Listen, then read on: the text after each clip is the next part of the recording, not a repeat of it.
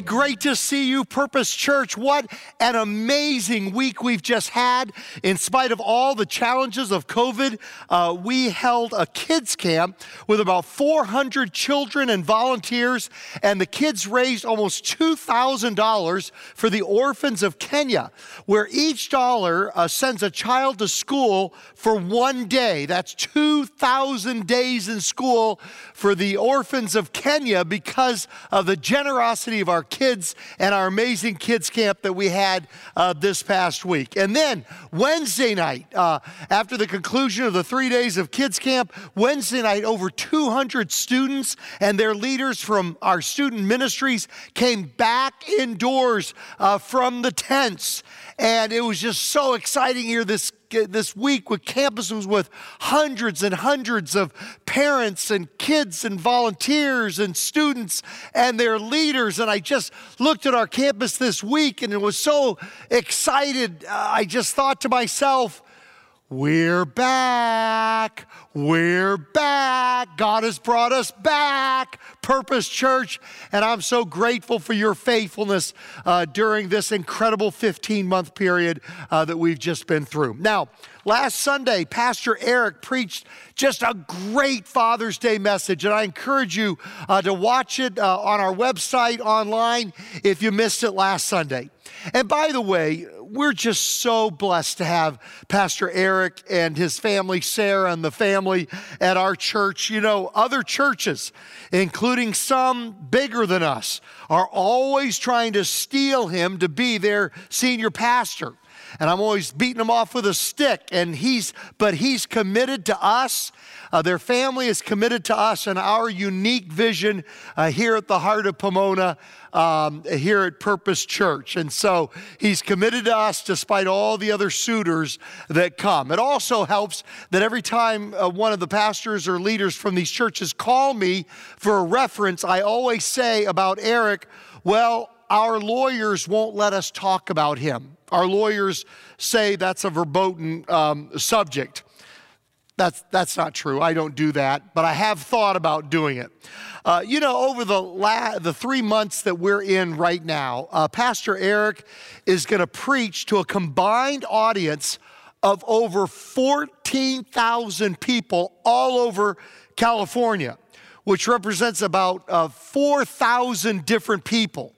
And here's the amazing thing about uh, Eric uh, most pastors, what you see up front in their preaching is their strongest side. I mean, that's, that's what they do best. But Eric is one of those pastors who, even though he is a very, very strong preacher, he's even stronger in his leadership skills behind the scenes uh, than, than he is, even as strong as he is in front of the scenes while preaching, he's even stronger in his leadership skills behind the scenes. And that is what builds churches. And so we are very, very blessed to have him and Sarah and the family here at Purpose Church. All right, let's continue our summer series called Flipped, which is based on a verse by verse study of the Sermon on the Mount. Uh, when Jesus uh, steps into our life or into our culture, he flips uh, everything upside down. Now, today we're going to look at Matthew chapter 5, verses 31 and 32, where Jesus talks about marriage, divorce, and remarriage. Now, people have said to me, golly, Glenn, these are, these are some kind of topics you're coming up with.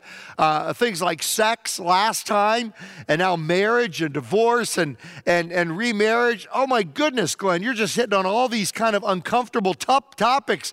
And I'm like, don't blame me, blame Jesus. These are Jesus topics. All we're doing is exegeting verse by verse the Sermon on the Mount, uh, Jesus' sermon. These are Jesus topics.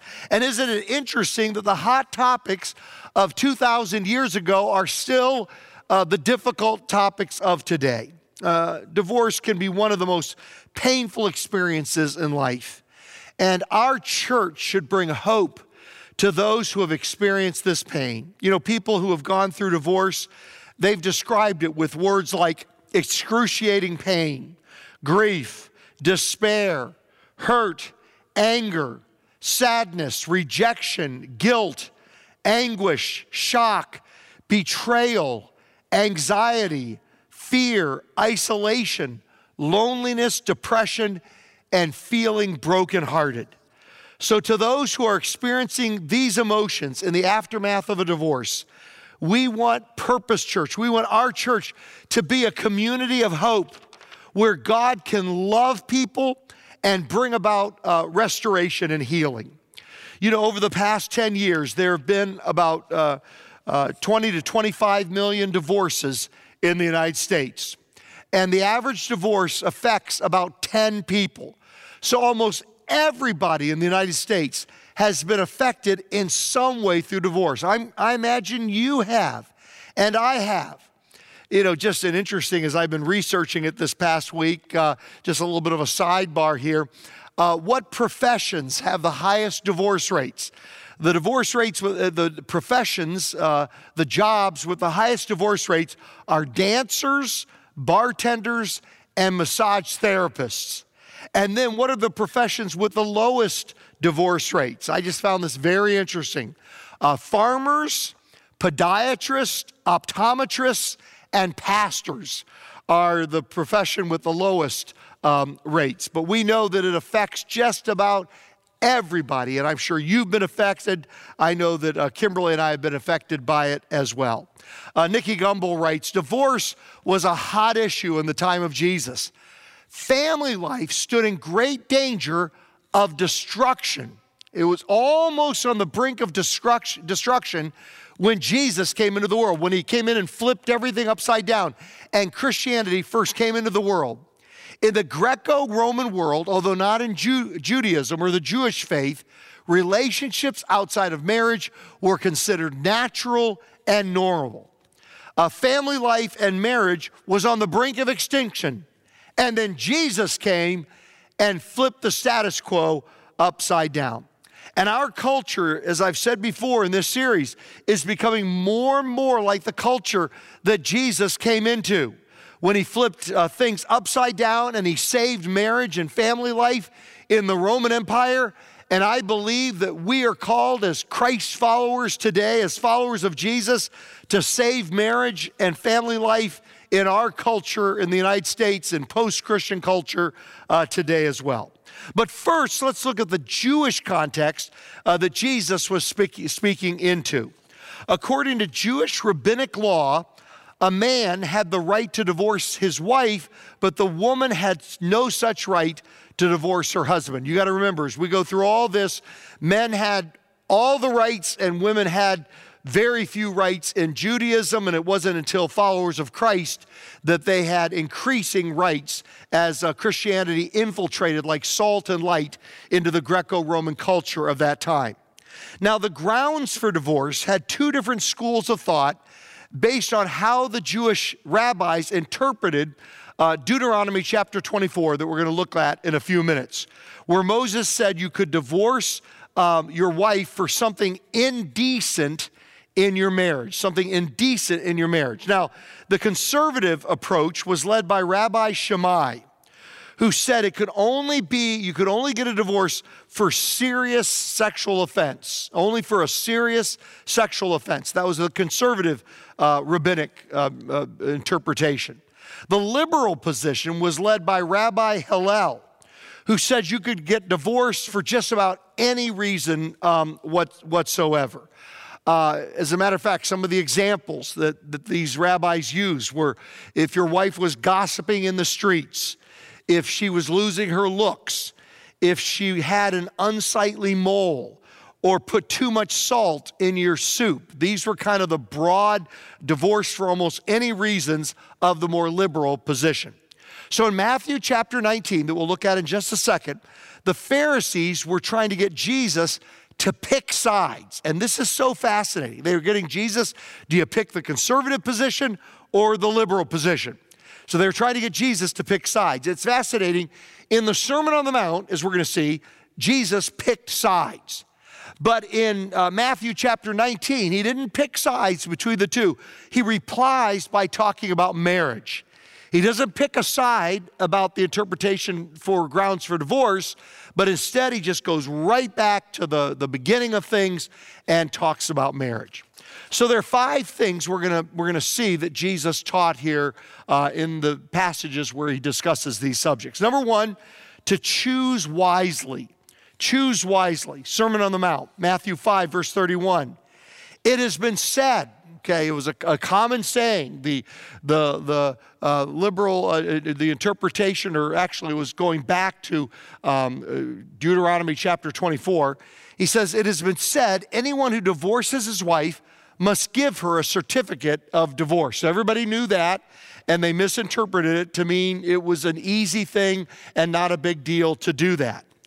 But I tell you, okay, here's, here's the flip. Whenever you see that phrase on the Sermon on the Mount, but I, he, he flips everything upside down. But I tell you that anyone who divorces his wife except for sexual immorality makes her the victim of adultery. Now remember, in this context, we're talking about men had all the rights and women had next to zero rights, makes her the victim of adultery. This was protecting the women of that culture. Jesus steps in and he protects the women, saying, When men do this to women, it makes her the victim of his adultery.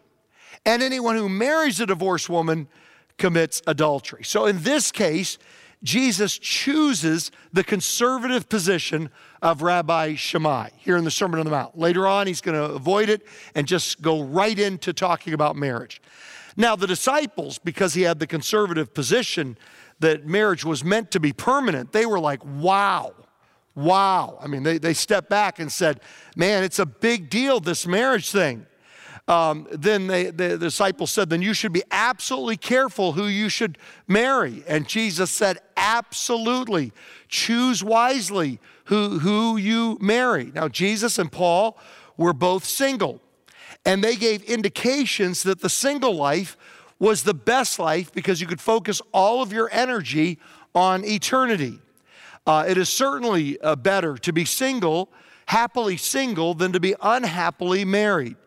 But if you do marry, uh, choose wisely. Um, you know, there are two different thoughts on this. Some people believe that there's one person out there for you that you're meant to marry.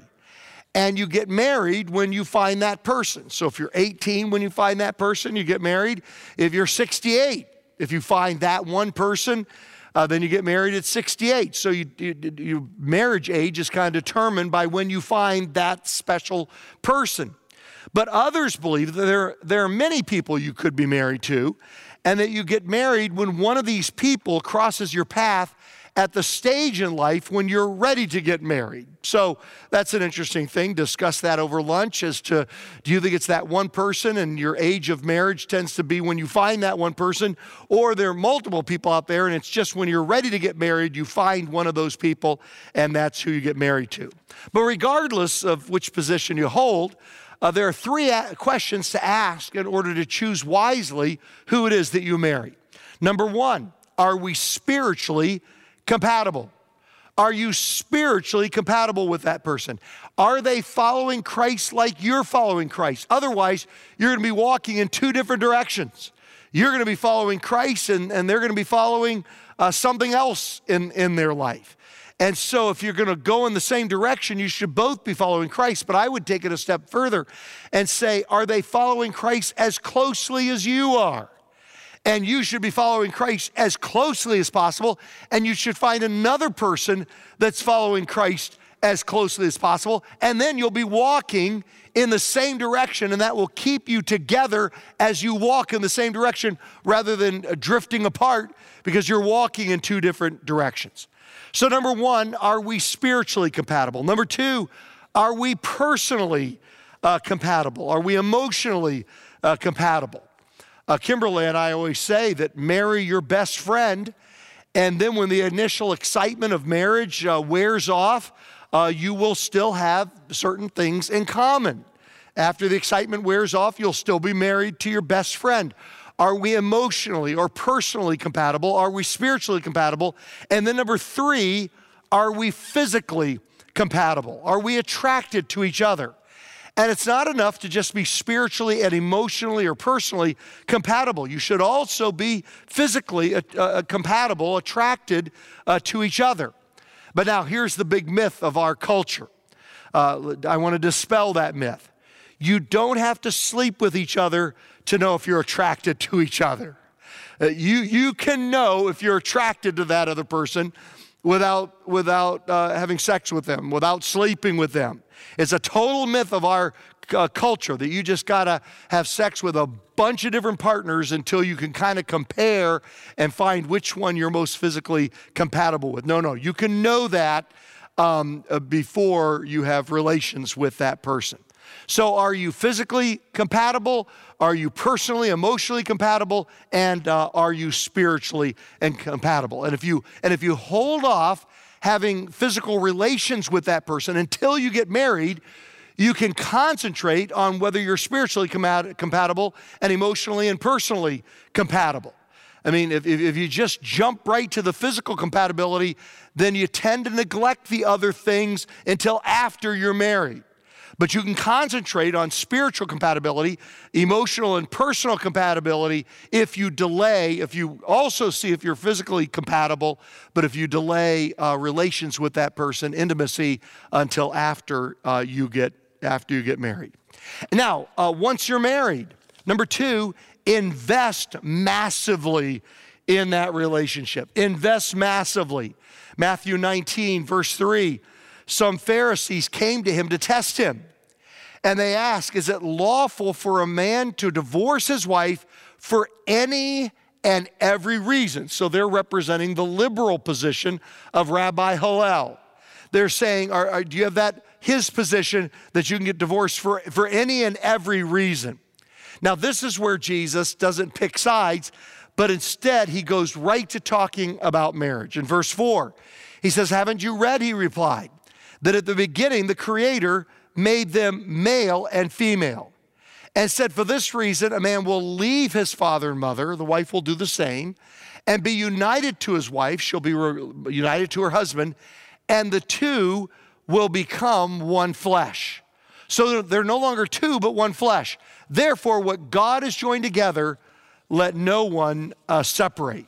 And so here's what Jesus is saying He's saying marriage involves one man and one woman for life. Uh, Jesus goes on to say marriage entails leaving your parents. Uh, the next thing is there is a uniting and a personal commitment.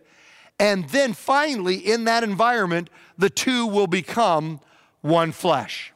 Now, sociologist uh, Dr. Patricia Morgan writes It is the greatest irony of all that one of the most common motivations for cohabitation uh, before marriage is the desire to prepare safely and responsibly for marriage.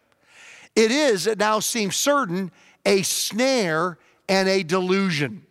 Far from cohabitation strengthening marriage, the evidence is that those who live together before marrying stand a higher chance of divorcing and certainly do where both parents have had a previous cohabitating relationship with someone else. Now, she is basing this op- opinion on a, just a wealth of hardcore uh, evidence. Uh, for example, I'll just give you a couple of them. Less than 5% of cohabiting couples stay together for longer than 10 years. Less than 5% of those that live together uh, stay together for longer than 10 years. Um, another uh, piece of research while 8%, 8% of married couples split up within 10 years of the birth of their child. 8% of married couples split up within five years of the birth of their child. 50%, not 8%, but 50%, half of cohabiting couples split up within five years of the birth of a child. So we see here the cultural non flipped order of things. Okay, our culture, uh, non flipped, uh, non Jesus uh, following, has this order of things you have sex, then that leads to cohabitation, which leads to children, which leads to engagement, and possibly marriage follows it. That's the non flipped life. But Jesus comes in as followers of Christ and flips everything upside down and says, This is the order of things you should have. you leave your parents, you're united to your husband or your wife, and then within that in context, sex takes place. Or the old fashioned way in the old King James translation, you leave, then you cleave, and the two become one flesh. Now, once you're married, you should be investing massively uh, into that relationship. Um, never say the word divorce, even, even in a joke in, in, in your relationship, even as a joke. I don't think that Kimberly and I have ever said the word divorce with regard to our marriage in, in 38 years of marriage. Uh, Ruth Graham, the wife of the famous evangelist Billy Graham, was once asked if she had ever considered div- divorce. And she said, Murder, yes, divorce, no. Never talked about divorce, but I have thought about, about murder. Uh, Rick, Rick Warren um, write, writes this about his marriage with his wife, Kay. He said, I would be divorced today if it weren't for Kay and my stubborn persistence. We said divorce is not an option for us. We locked the escape hatch on our marriage the night we got married and we threw away the key. On the 21st of June this year, Kay and I will celebrate our 20th uh, wedding anniversary. I think they're up to 40 by now. We like to say that we've had 17 great years. So they're about to celebrate their 20th anniversary. We'd like to say we've had 17 great years. The first three years were hell on earth. Been married 20 years, 17 great years. The first three were hell on earth. You know, a few years back, I, I was at a lunch uh, with Rick Warren. And when he found out what church that I pastored here at Purpose Church, he said, uh, Your church had a counseling center, and, and, and it was led by Carol Beckendam from our church family, still within our church family.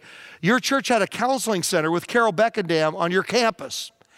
And your church, Rick Warren said, Your church saved our marriage. At the time, it was First Baptist Church of Pomona, today called Purpose Church. He said, Your church saved our marriage. Now, on our 150th anniversary, now we're up to 151. We're eventually uh, coming out of COVID, going to get to celebrate that milestone.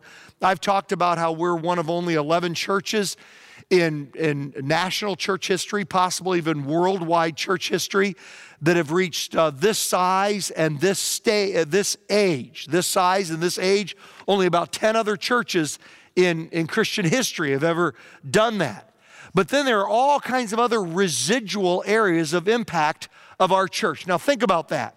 Saddleback Church, pastored by Rick and Kay Warren, uh, you can argue that it is possibly the church that has, that has had the greatest impact in church history. When you add up um, missions and when you end up uh, the whole, uh, they've actually the purpose driven country. There's actually a country in Africa that has adopted the purpose driven um, principles. Other than the Bible, purpose driven life is the biggest seller in all of, of history, of all of human history, of any book. Uh, there's the Bible, and then there's purpose driven life. Um, you can argue that Saddleback Church has had the great, greatest, if not one of the greatest, uh, one of the greatest, if not the greatest impact in all of the last 2,000 years of church history. That church wouldn't have happened if our church hadn't been used by God to save their marriage. And there are just so many stories that are part of our 151 year history. Just it'll only be in heaven I'm trying to give us a glimpse of the things that I discover, but it's only when we get to heaven that we'll realize, and you are part of that legacy. You are part of that 151 year legacy here at Purpose Church. Now, let's get back to marriage. We've got to invest massively in, in our marriage. Uh, if the grass is greener on the, other, on, on the other side of the fence, it is time to start watering your own side of the fence. If the grass is greener on the other side of the fence, it is time to start watering your own side of the fence. Mignon McLaughlin writes A successful marriage requires falling in love many times, always with the same person. Joyce Brothers once said, Marriages, like careers, need constant nurturing. Let's just hold that there for a second. This tremendously convicted me because our careers, my career, like your career, you probably think about it a lot of the time. I mean, I think about Purpose Church all the time. Um, you know, I, I go to seminars, I read books, I read articles, I read stuff online. Uh, with regard to your career, whatever your career is, I bet you do the same thing. I bet you go to training to stay sharp in your career. You read books about your career. You go to conferences about your career. We, we nurture our careers all the time. And when I saw this quote, I asked myself the question do I nurture my marriage like I nurture my career? And let me ask you the same question. Do you nurture your marriage to the same degree you nurture your career? Do you nurture your marriage to the same degree that you nurture uh, whatever, your, whatever your hobby uh, is? Now, here's just an unbelievable verse in Deuteronomy 24, verse 5. It, this is just a crazy verse. I mean, nobody talked about marriage enrichment. I don't think until the last 30 or 40 years. It has only been recently that people talk about enriching their marriage. This is just a foreign concept until very recently, and certainly wasn't around in 1400 BC, 3,400 years ago. I mean, nobody, nobody talked about that stuff. And so we have this verse in the Old Testament from 3,400 years ago from, from Moses that it's almost like an alien flew back in time and dropped this verse in the Bible, but it wasn't that at all. It was God, God that did it. Look at this crazy, out of context, historically uh, verse that we find. And it's interestingly, it's right after the verse we're about to look at that talks about the grounds for divorce that, that Moses uh, legislated there in ancient Israel. But right after those four verses that we'll look at in a second, here's verse 5. If a man has recently married, he must not be sent to war or have any other duty laid on him. For one year, he is to be free to stay at home and bring happiness to the wife he has married. this is in a time period, uh, like every time period, where nobody worried about is a man making his wife happy. Okay. And here, 3,400 years ago, in God's word, it says, give him the first year of marriage off from any other duties, civically or militarily, so that he can stay home and bring happiness to the wife he has married. In 1 Corinthians 7, verses 1 through 5, again, 2,000 years ago, we find this uh, unbelievable um, passage where Paul says, Now, for the matters you wrote about, it is good for a man not to have sexual relations with a woman. He's talking about he would prefer that people stay single like Jesus and Paul, so all their attention can be on um, eternity and taking, going to heaven and taking people with you to heaven. But since sexual immorality is, is occurring, I mean, there's so much temptation um, in our culture as there was in Paul's culture. Each man should have sexual relations with his own wife and each woman with her own husband. Now, what would have been typical back then is likewise the wife should fulfill her marital duty to her husband. Everybody. Typical, typical, typical, typical. But in God's words, here what we find the husband should fulfill his marital duty to his wife. Unheard of. And likewise, the wife to her husband. The wife does not have authority over her own body, but yields it to her husband. Typical, typical, typical. In the same way, however, the husband does not have authority over his own body, but yields it to his wife. Totally uh, just culturally a, a bomb, a flipped lifestyle of those that follow Jesus. Do not deprive each other except by mutual consent and for a time so that you may devote yourselves to prayer. Then come together again so that Satan will not tempt you because of your lack of self control. And so I encourage you to invest in your marriage. Go to purposechurch.com uh, slash marriage uh, for resources to build your marriage. You know, a survey of marriages in the United States found that one out of every two and a half marriages uh, in the United States ends in divorce. But in a relationship, okay, so for uh, the average marriage, one fails out of every two and a half marriages. But in a relationship in which the couple does these things number one, they're married by a pastor. Number two, they attend church regularly together. Number three, they read the Bible together on a regular basis. And number four, they pray together on a regular basis. If they do those four things, the divorce rate drops from one in every two and a half, it drops to one out of every 1,105. That's the difference Jesus makes. And, and part of being the salt of the earth and the light of the world that Jesus talked about in the Sermon on the Mount a few weeks ago, uh, part of that is modeling strong marriages and family life to a watching culture. And then number three, concede reluctantly. Uh, the Pharisees challenged Jesus' view of marriage by misquoting Deuteronomy chapter 24, verse 1, to make it sound like they were misquoting scripture to make it sound like it was no big deal. But it was a big deal uh, to God. Divorce is a big deal to God. Malachi 2, verse 15. So be on your guard. And now, this is all a challenge to the men of that culture who had all the power, almost all the power. Here's the challenge God gave to the men so be on your guard and do not be unfaithful to the wife of your youth.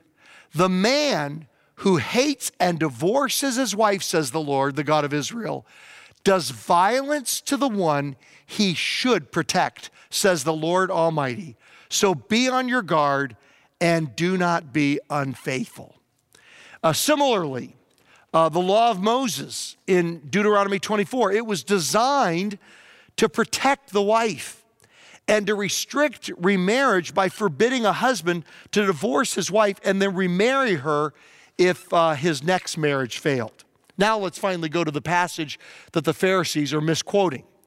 Uh, if a man marries a woman who becomes displeasing to him because he finds something indecent about her, and he writes her a certificate of divorce, gives it to her, and sends her from her house. That's all they were looking for. Just, okay, I can get my piece of paper, I can get out of this thing. But that's not the context of it. It was designed to protect the women of 1400 BC, 3,400 years ago. And if after she leaves his house, she becomes the wife of another man, and her second husband dislikes her and writes her a certificate of divorce, gives it to her, and sends her from his house, or if he dies, then her first husband who divorced her is not allowed to marry her again. And so, in that context, the Pharisees continue to press Jesus. They said in Matthew 19, verse uh, 7, Why then, they asked, did Moses command that a man give his wife a certificate of divorce and send her away? Jesus replied, Moses permitted you to divorce your wives because your hearts were hard. But it was not this way from the beginning. I tell you that anyone who divorces his wife, except for sexual immorality, and marries another woman, commits adultery. And so, uh, one of the um, uh, grounds for divorce that Jesus gave was sexual immorality. Um, there's another one that Paul gives. Uh, uh desertion is also uh, sexual immorality is grounds for divorce, desertion is also grounds for divorce. He says in 1 uh, Corinthians 7, verse 15, but if the unbeliever leaves, or I would add, if a believer acting like an unbeliever leaves, let it be so. The brother or the sister, the follower of Christ, is not bound in such circumstances. God has called us to live in peace. And so Nicky Gumbel writes what Jesus and the rest of the New Testament confirms is that marriage is permanent and divorce should only be allowed in the most extreme cases where there is gross misconduct, such as undermines the whole marriage relationship. For example, if one party leaves and sets up home with another and has children by that new partner and will not return to their spouse, in effect, adultery has ended the first marriage. If an unbelieving partner leaves and will not be reconciled, the believer has to let him or her go. Another extreme case would be if someone is on the receiving end of protracted physical or mental abuse. In these cases, there is no other option. And then number four, rebuild carefully. Um, if, if you've gone through a divorce and you're thinking about remarriage, go slow. Go slow, slow down. Make sure that you've healed adequately, that you've resolved issues from your first marriage before you begin a new relationship. a key issue is the giving of forgiveness and the receiving of forgiveness. Uh, consider a divorce recovery group, such as we have here um, on, on a, a, regular schedule uh, here at Purpose Church, or, or our recovery nights on, on Tuesday nights uh, here at Purpose Church, or individual counseling to make sure you've healed from the past before you move into the future. Helen Rowland said, uh, A bride at her second marriage does not wear a veil she wants to see what she's getting. And I'm sure there's truth in that, and it's true for the groom as well. You want to have your eyes wide open uh, before you take that step um, of remarriage. And then, number five, uh, for us as a church, embrace unconditionally. We need to surround um, those here at Purpose Church who are going through divorce through a divorce, got to surround them with great love and support and compassion and understanding. Our uh, support and recovery ministries here at Purpose Church offer hope and healing through Christ in the midst of tough life circumstances.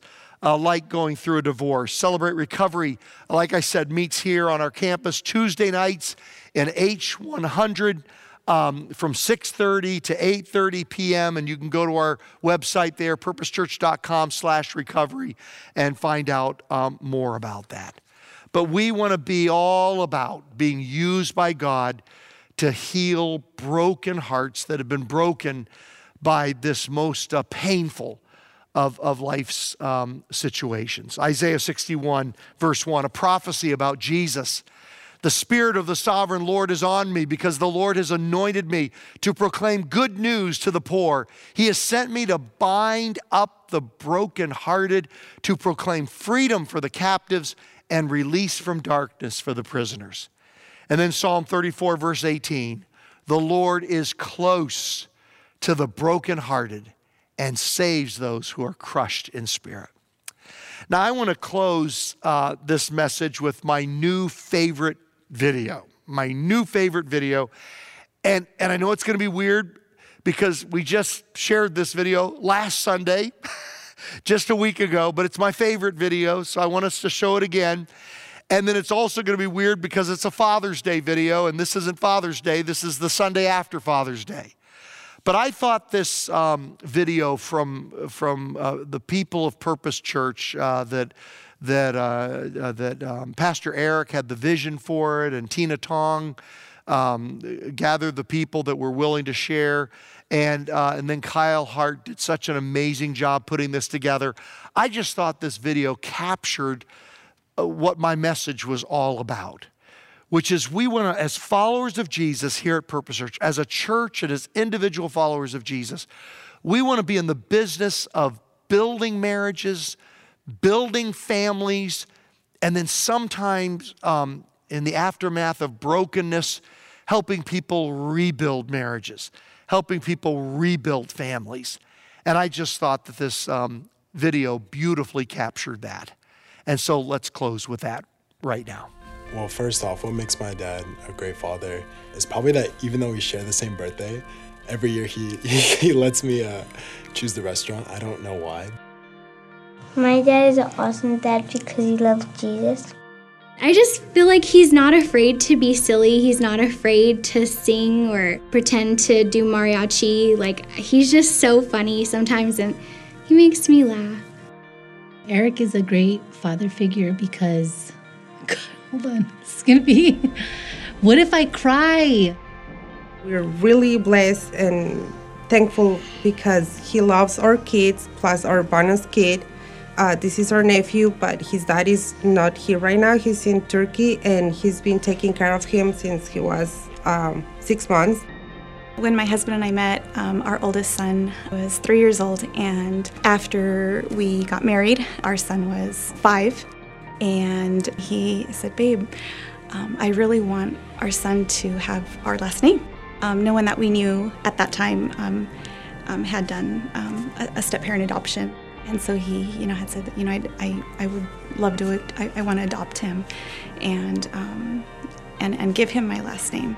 I think that his relationship with like God really like made me realize how important and crucial my relationship with him is.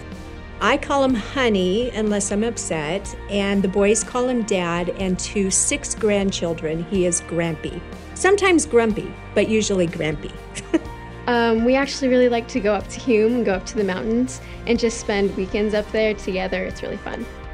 I see my father's relationship with Jesus affect his way of parenting, and just that, you know, kind of teaching me and my sisters that um, being a believer and follower of Christ isn't a religion, it's, it's more of a relationship. My grandpa, he's very good at describing the Bible in a way that I can understand and, and all people can understand. He can really articulate that. He'll take us driving and teach us to drive, like even though it's like scary for him. He comes and plays soccer with us, and he was excited to do that, and he'd kick the ball around to me. Even, yeah, with soccer, instead of just coaching me and Aubrey, often he'll come and play with us as well. Before I even started dating Luis, I actually didn't know he was a single dad. He was just walking around with all the energy in the world, so positive, so encouraging and loving, and he was just holding it all together, and I'm super grateful for him. He would just ask us if we want to go camping randomly, and we'll go. and that's um, my favorite thing about my dad. Well, I usually do this, but funny jokes. I have funny jokes. Not really. To both my dad and my grandpa, you guys are, are big inspirations, and uh, I see what you guys do, and when I grow up, I want to mirror that. I love you, Dad. Happy Father's Day. Happy Father's Day. We love you so much, and thank you for everything you do for us. Dad, I love you so much. I'm so thankful for you. Um, thank you for always being there for me. Thank you for always praying for me, and thank you for always believing in me and loving me. I, I just couldn't be more thankful than what I am today. Thank you so much for everything that you do. Um, I hope you have a wonderful day, and you could definitely pick the restaurant today. Gary, if there's one thing that I want you to know this Father's Day is that I love and adore you, and so does our whole family. I want to say thank you for your unwavering commitment to each one of us. As a ministry leader at Celebrate Recovery, I have watched you pour into countless men's lives, and I love that because you are helping other men to be the man and the dad that God created them to be. Eric, I just want to say happy Father's Day. I love you and I appreciate all those sacrifices that you've made for us as a family and as a dad. I want you to know this Father's Day that uh, we are proud of you and I love you as a father. I love you as a man and and I love you. I, I love, love, you. you. You're awesome.